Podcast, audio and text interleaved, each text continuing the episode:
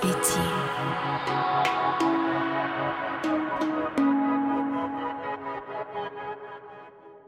Всем привет! У нас сегодня в гостях Оксана, Ю-108, музыкант, преподаватель кундалини-йоги. Вау! Да, это я. Здравствуйте. Здравствуйте. Можешь, пожалуйста, себя немножко представить, кто ты есть? Да, такой вопрос очень духовный. Кто я? Можно сразу Рамана Махарши сюда и вопрошать, кто я.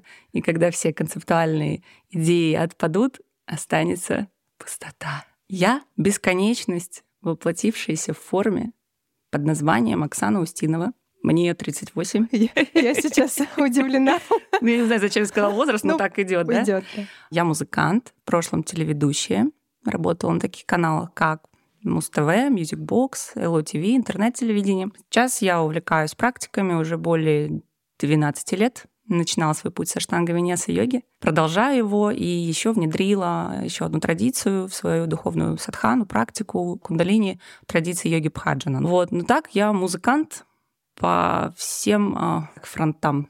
Ну, не могу жить без музыки, потому что с самого своего раннего детства, когда я себя помню, я поняла, что хочу заниматься музыкой. И всегда вспоминаю, как когда-то, когда очень любопытная в детстве была, открывала ящички там у бабушки, у дедушки, лазила по стенке, открывала свою патронажную карту детскую, и там написано было в 3 или с 5 месяцев «Лепечет певучий». И в каждый месяц приходила медсестра и говорила «Лепечет певучий, лепечет певучий». У нас такая традиция сложилась с гостями. Первый вопрос всегда такой. Как ты поддерживаешь свой внутренний свет? Вообще я не стараюсь разделять с недавних пор такое понятие, как внутренний свет, и условно есть только он, и больше ничего нет, потому что я прекрасно понимаю уже в свои годы, что мы состоим из всего. И мир — это не что-то однополярное, а это единство противоположностей. Поэтому никак не поддерживаю. То есть я практикую, и сейчас это уже образ жизни.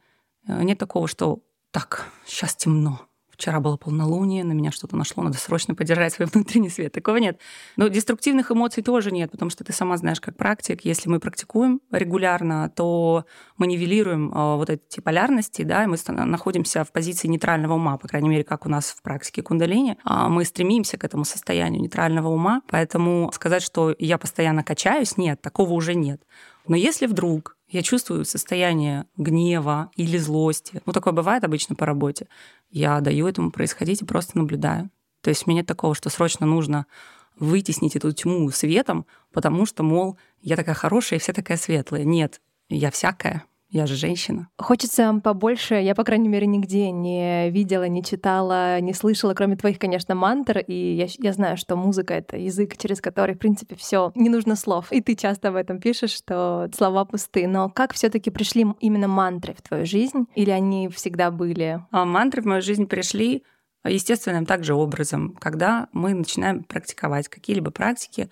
Я не люблю вот это слово «вибрации повышаются». Ну, хорошо, да. Сатва или чистота, она начинает как бы заполнять твое естество, скажем так, эта гуна начинает, видимо, у нас превалировать как-то в нас. И естественным образом ты перестаешь просто слушать какие-то другие вибрации, да, вот звуковые, то есть драма, страдания, вот эти песни русскоязычные, все поют, как плохо без тебя, там, одиночество, там, или еще что-то.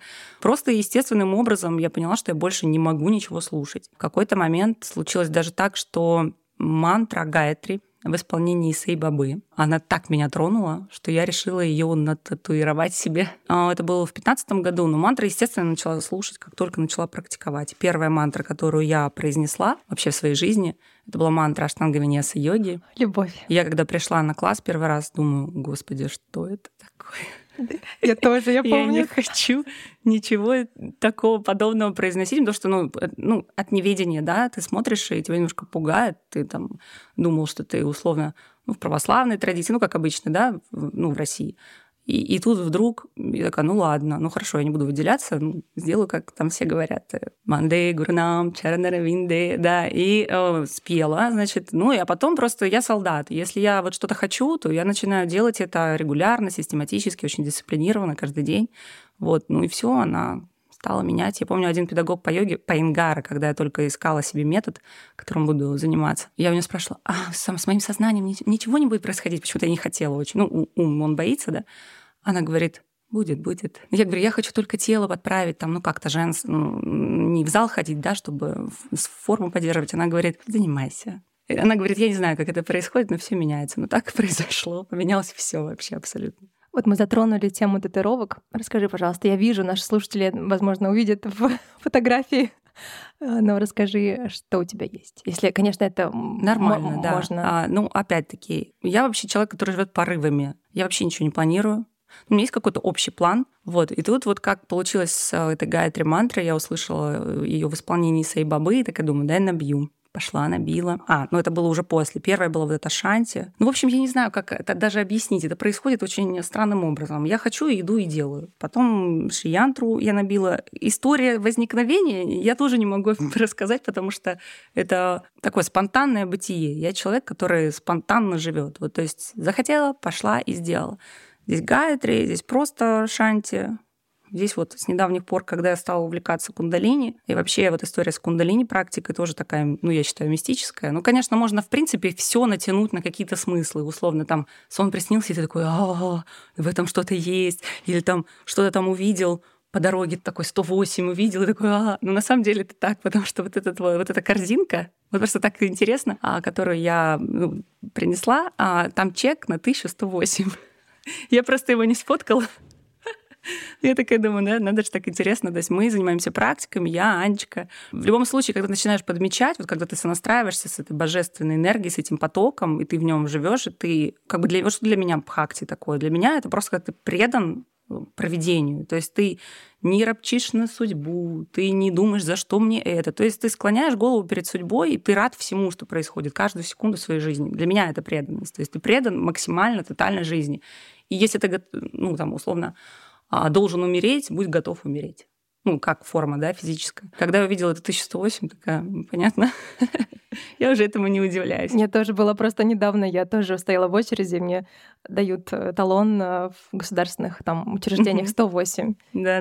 Есть такое понятие в ведической традиции, в данном случае я в свое время увлеклась джиотиш астрологией, но так не на уровне таком прям попсовом, потому что сейчас все вели в ранг такого просто коммерции. Я когда это вижу, я не осуждаю, но горько становится, потому что все становится каким-то бизнесом, это больно на это смотреть. Но в любом случае это мир, это жизнь, и те силы, которые поддерживают этот мир, они знают, что и как должно быть. То есть я не берусь там судить или спасать, но так или иначе я пошла учиться джиотиш в такую достаточно серьезную парампару, потому что это была прям традиция, где знания передавались от учителя ученику, и там есть такое понятие «нимита шастра», называется «астрология предсказаний», знаков.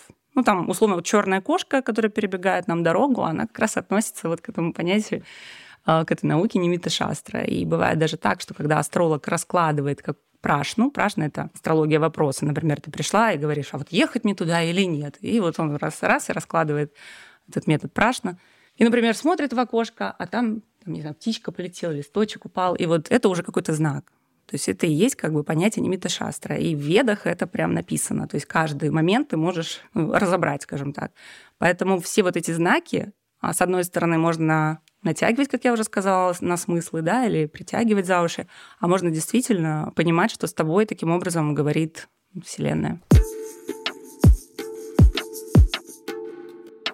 Знаешь, очень хочется для многих слушателей, которые вообще не практикуют, и для них сейчас будет, может быть, что-то непонятно, неизвестно. Хочется от тебя услышать, как, может быть, начать, если действительно есть отклик, но это часто спрашивают люди, я хочу вот пойти на йогу, я так хочу, я хочу вот в эти практики, но я не знаю, с чего начать. Я очень строгая.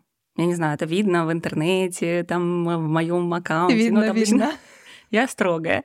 И, как я уже сказала до этого, да, не то чтобы солдат, просто дисциплина. Вот у меня в моем гороскопе там ярко проявлен Сатурн и Солнце. Скажем так, это и дисциплина, ответственность, и принятие ответственности на себя. Поэтому, когда мне говорят, с чего начать, я всегда говорю, возьми и начни. Ни с чего, просто. Должна быть такая сильная внутренняя мотивация, чтобы уже не осталось вопросов, с чего мне начать. Меня, конечно, удивляет вообще тотальный инфантилизм, который процветает у нас в мире. Это не только в какой-то там стране, да, потому что общество оно достаточно инфантильно. То есть людям приходится покупать какие-то курсы или вот инфоистория, да, это чтобы что-то узнать, когда ты бесплатно можешь сесть, загуглить, и то же самое узнать.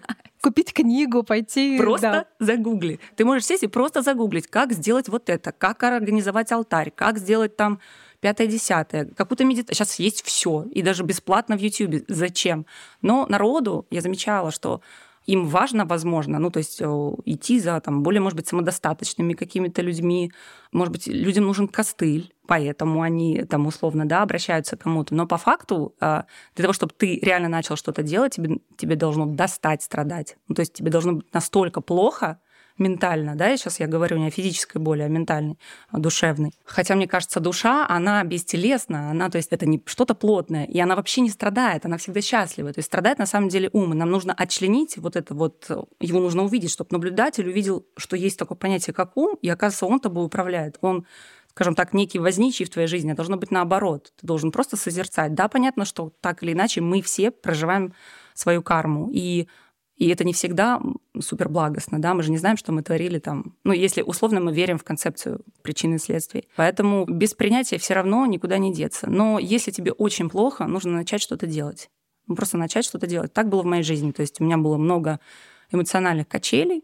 Это было связано в основном с отношениями. Как говорят в наших вот этих кругах отлетевших, ну, это я подхихикиваю, немножко нетерапевтированные мы все, да, раненые, нетерапевтированные. Вот я когда была, я так замучилась страдать, но к психологу идти не хотела. Началась практика йоги. И мне это очень помогло. То есть моя жизнь изменилась на 180 градусов.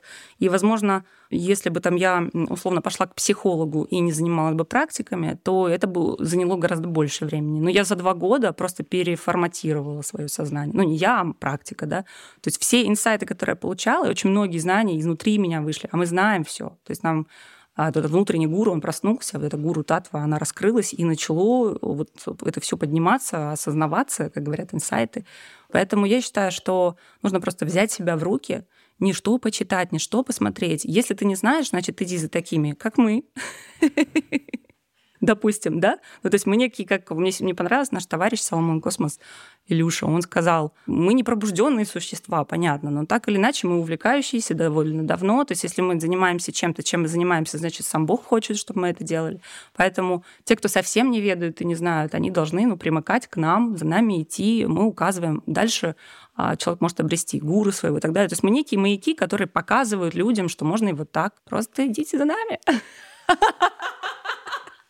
О, да. Классно. Ну, это шутка, конечно. Но я к тому, что просто нужно начать что-то делать. Нужно окончательно принять за себя ответственность, потому что придется это сделать. Мы должны стать зрелыми. Зрелость, она заключается в том, что ты понимаешь, что если я сейчас сделаю вот это, мне за это будет это. Это называется осознавать причину и следствие, или осознавать следствие своих поступков, мыслей, выборов и всего остального. Как рождаются твои композиции? Я не знаю, как они рождаются. Я не могу объяснить какую-то магию творчества, так как я люблю сама вот копошиться в этих всех программах. И в какой-то момент, когда я также обращалась к людям там, за аранжировками там, и так далее, я поняла, что все равно, как я слышу, никто не слышит. Поэтому мне надо тупо сесть и начинаешь компилировать звуки. На самом деле это несложно. Но так как у меня с техникой с детства на «ты», то есть я там, помню, переключала провода в магнитофоне «Весна», там как-то в общем, шарила. И мне это несложно дается. То есть я просто сажусь и начинаю делать то, что мне нравится. Я чувствую грув, я чувствую, как выстроить ритм-секцию. Я даже не могу объяснить, это откуда идет. Я просто это как будто бы знаю или чувствую. Ну, то есть я просто собираю эти звуки, и тут я и слышу просто на уровне ощущений. Вот меня качает. Если меня качает, то значит туда. Это не происходит как-то... Я сейчас сижу, так, я сейчас сделаю. Ага, вот это туда, это туда. Это просто вот нравится или нет на уровне ощущений и вкуса. Я вообще отмечала, что вот я довольно давно, ну, вообще всю жизнь с музыкантами, в музыкальной тусовке. И я смотрю, что есть люди-ремесленники, вот они очень круто, качественно делают продакшн, но у них вот очень такие какие-то сухие, и такие вот нет идей. А бывает человек реально, ну, не сильно, может быть, разбирается в этих программах, но у него такие крутые идеи, что можно просто доразвить это.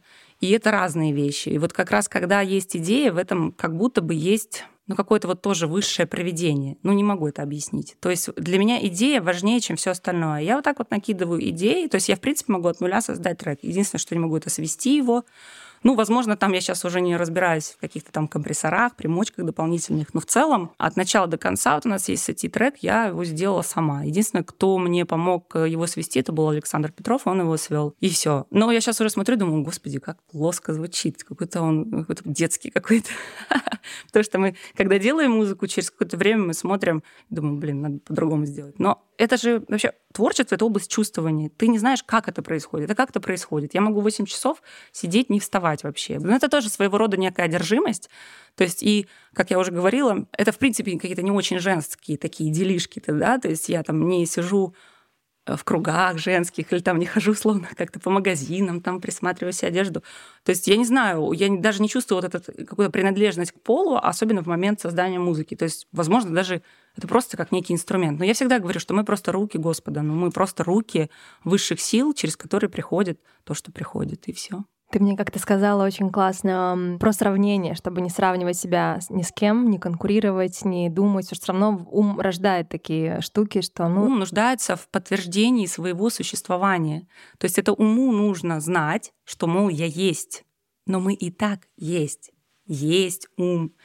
Есть это подтверждение. Ты есть, и в этом уже Господь. То есть это то сознание, которое было, есть и будет. Сатчитананда. Я есть. Все. И когда ты в это погружаешься, вот это Бог.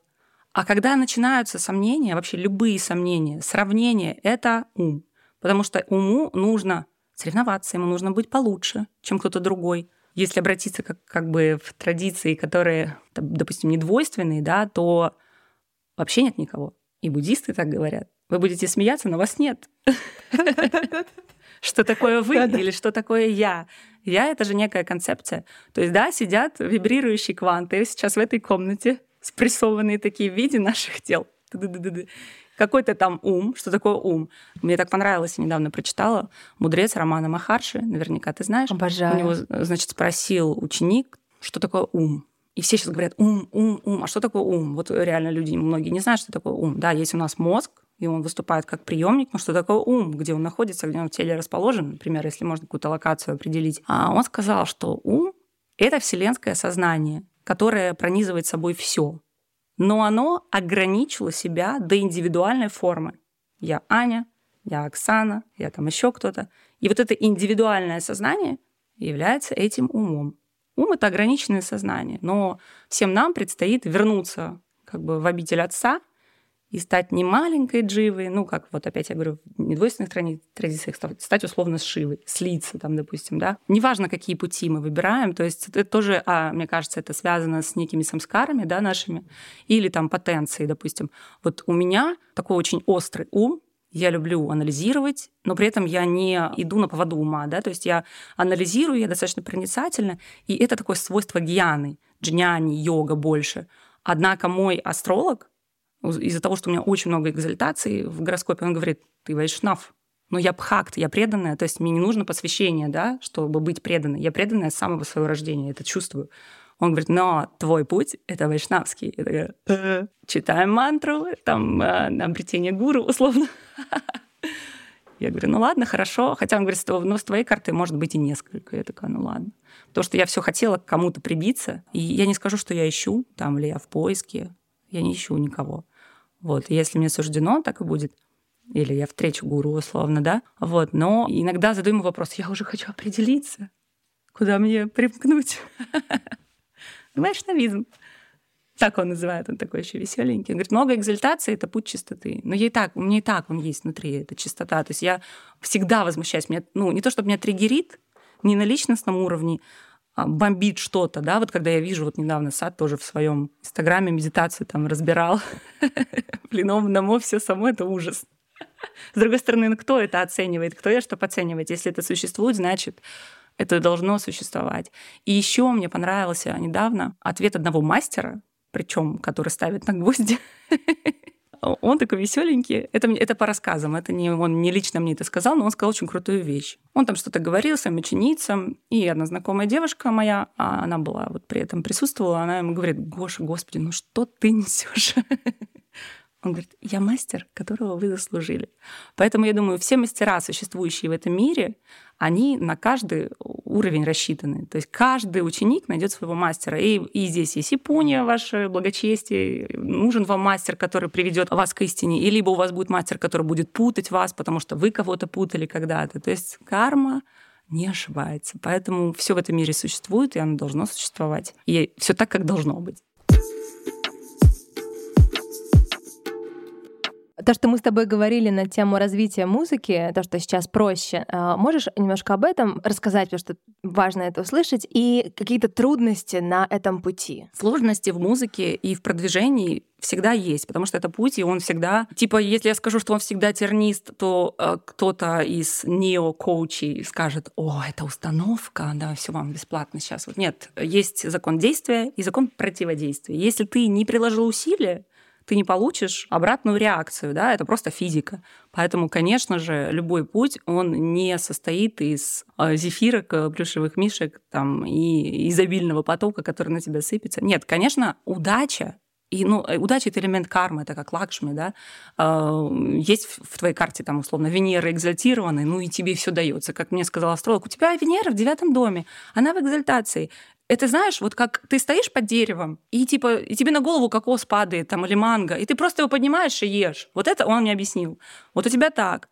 А есть у кого-то, у кого Венера там, не знаю, или в падении, или там она в знаке там сатурнианском, ему надо переться за этим. Манго, на лестнице лезть, обдираться, упасть, не взять это еще. Вот, то есть, как бы, конечно, да, от кармы очень многое зависит. Кто-то получает, потому что когда в своей жизни отдавал, в других жизнях, и получает гораздо больше и проще, и не напрягается особо. Вот. А кому-то нужно напрягаться. Я не могу сказать, что мой путь какой-то сложный или легкий, поэтому нюансы есть всегда, но если ничего не делать, ничего не будет. Поэтому средства тоже имеют огромную роль, потому что мы не сможем себя продвинуть, не имея вообще никаких финансовых возможностей, подушки никакой, потому что, да, это тоже элемент удачи, если вдруг ты выложил твой трек в интернете, там везде разошелся, но мы знаем таких случаев не так много, да, и они, как бы, не на каждом шагу. Поэтому, опять же, это элемент удачи. Но я считаю, что если ты будешь терпеливо трудиться, сложности возникают. Как правило, сложности, опять же, возникают, если нет финансирования. Если оно есть, можно делать все. То есть дайте мне деньги, я все сделаю. Так.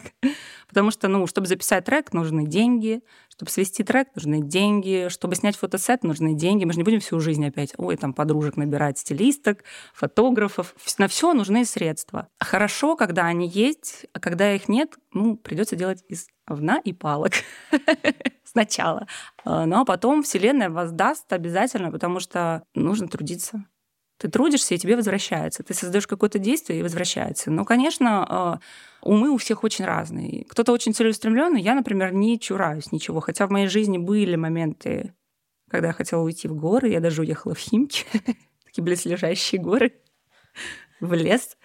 Не хотела жить в Москве, я не могла спать там, и так далее. Но это тоже все периоды. Потому что ты можешь быть в эпицентре шума, но при этом в тишине. Потому что самый главный инструмент, который создает наш шум, это беспокойный ум. Вот. Если ум как кристально чистое озеро, и внутри тишина, да неважно, вокруг бомбардировки там или что. Понятно, что легко говорить, да, когда ты сидишь сытый, умытый, одетый, красивый.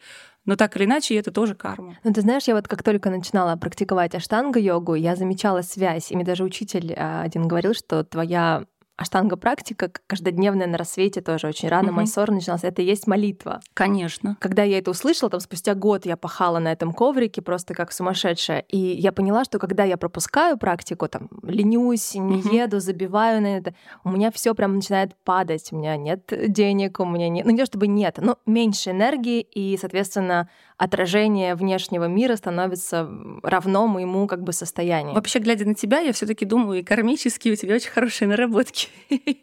Спасибо. Так что спасибо. Деньги есть у тебя. Не говори это слово. Это очень плохая установка. Нет, это не установка. Я шучу. Это правда, да. Но я все равно считаю, что в любом случае без труда ты не выловишь рыбку из труда. Конечно, я хочу пресс, должна его накачать. И также с голосом. Я хочу петь, должна заниматься. Это же просто мышца.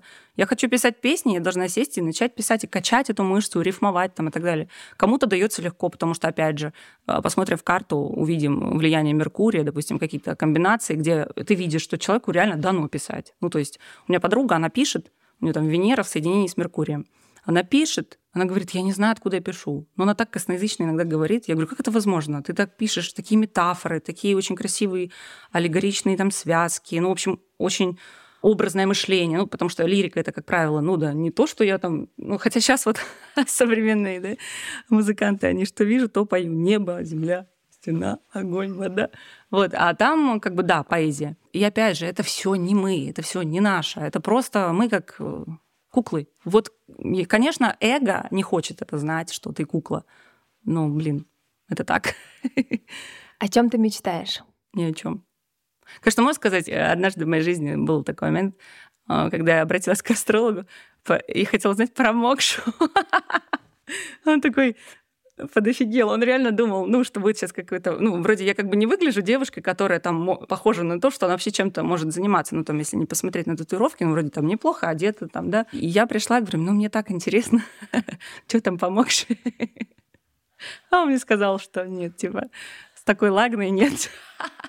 Не в этой жизни. Я такая, ну ладно. Ну, конечно, мечты — это тоже как некая иллюзия, наверное, да, так же, как и надежда. Ну, то есть мы можем на что-то надеяться, но это не факт, что будет так. И я уже отметила, что не мечтаю с 17 лет. То есть когда я была в подростковом периоде, я мечтала. А сейчас у меня нет мечт. А у меня есть идеи, например, создать проект международного уровня. И вот я делаю все, чтобы это случилось. И это некая цель, хотя это не очень женское целеполагание, да, ну, то есть как бы это не та энергия. Но то есть я знаю, что я хочу вот это, если мы опускаемся в область желаний, и прилагаю вот это.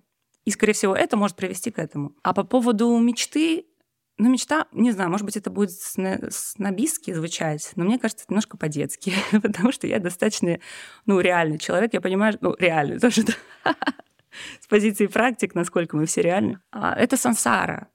И каждый должен выбраться отсюда. И если мы будем говорить хорошо о таком понятии, как мечта, хотелось бы, но опять, кто хочет. Хорошо, давайте так. Она связана с некой эволюцией сознания. Душа, ну, она не то, чтобы хочет достичь, она и так часть Бога, да, но надо, чтобы это уже произошло. Я понимаю, о чём ты. Я просто специально не знаю, как вопрос... Я просто не знаю, как выразить, потому что мечтать... Ну, детишки мечтают, да, мы все-таки уже зрелые взрослые люди, по крайней мере, я говорю за себя. И у меня уже этого понятия вот мечтаю, бытовых мечт из серии там стать певицей, поехать на гастроли, ну, как бы, ну, это будет классно. Я делаю все, чтобы это случилось. Если этого не будет, ну, я не буду расстраиваться, потому что я все равно склоню голову перед судьбой. Есть вещи, которые мы не можем контролировать, и моя жизнь мне показывала это несколько раз, что контроль — это весьма условное такое обстоятельство в нашей голове. Нам кажется, мы что-то можем контролировать. Мы ничего не можем контролировать, как говорят мудрецы, даже свое собственное мочеиспускание. Поэтому о чем речь? Я поздравляю тебя, у тебя сегодня вышел новый трек. Да. Это очень как-то синхронично, что мы сегодня встретились. Ну, наверное, и... да. Да. Трек «Шанти». Известная мантра. В свое время ее, кстати, пела Тина Тернер с детьми. Я даже не знала, что она пела эту мантру с детьми. У меня нет такого, что я сейчас возьму вот эту мантру и сделаю ее вот такой. Как-то получается так, что создается песня, ну, музыка, аранжировка, и я начинаю там что-то начитывать, и получается, и оно так остается. Поэтому какой-то супер цели. Вот сейчас такое напряженное время, я сейчас должна выпустить шанти-мантру, чтобы все слушали. Такого маркетинга нет. Ну, или как это сказать? Да, пиар-плана, да, промо-плана. Нет, просто как бы так получилось. А, кстати, с детьми мы будем тоже выпускать трек. У меня такая идея родилась. Мы уже записали, могу поставить сейчас мы, когда закончим, я поставлю. Да. С детьми записали. Вот у нас сейчас появился наконец-то менеджмент. Нормальный такой, зрелый, хороший. И это была рекомендация от менеджмента. Давайте сделаем. Я такая, блин, мы же там электронные музыканты. Ну, давай попробуем, ну, попробуй. Сделай вот как ты делаешь, но только с детьми. Я такая, ну, хорошо. И получается очень чисто, ну, просто благость. Блиц-опрос у нас всегда в конце. Мне интересно, как ты ответишь на эти вопросы. Кофе или чай? Чай. Утро или вечер? Вечер. Кундалини-йога или аштанга? Какой нечестный блиц-опрос. Это не... А кундалини и аштанга? А так нельзя? Можно. Все, можно все. Окей. Да, действительно. Зачем ты мне в рамку засунула? Я и выбираю то или это. Вот видишь? А я не говорила. А ты не говорила. Это как мне однажды мастер сказал. А я говорю, долго еще? Я послушная же. Я же говорю, солдат мне сказали, я делаю. Я говорю, долго? Это вот, кстати, тоже, это можно отследить, паттерны поведения, да? Вот смотри, ты мне предложила варианты, а я почему-то начала выбирать, хотя, может быть, не или-или, а и-и. Блин. Ладно, ну еще же не закончились вопросы. И мастер однажды мне сказал, он меня поставил на гвозди, и я стояла там 40 минут, и я такая говорю, а когда сходить? Он говорит, а зачем ты спрашиваешь разрешение?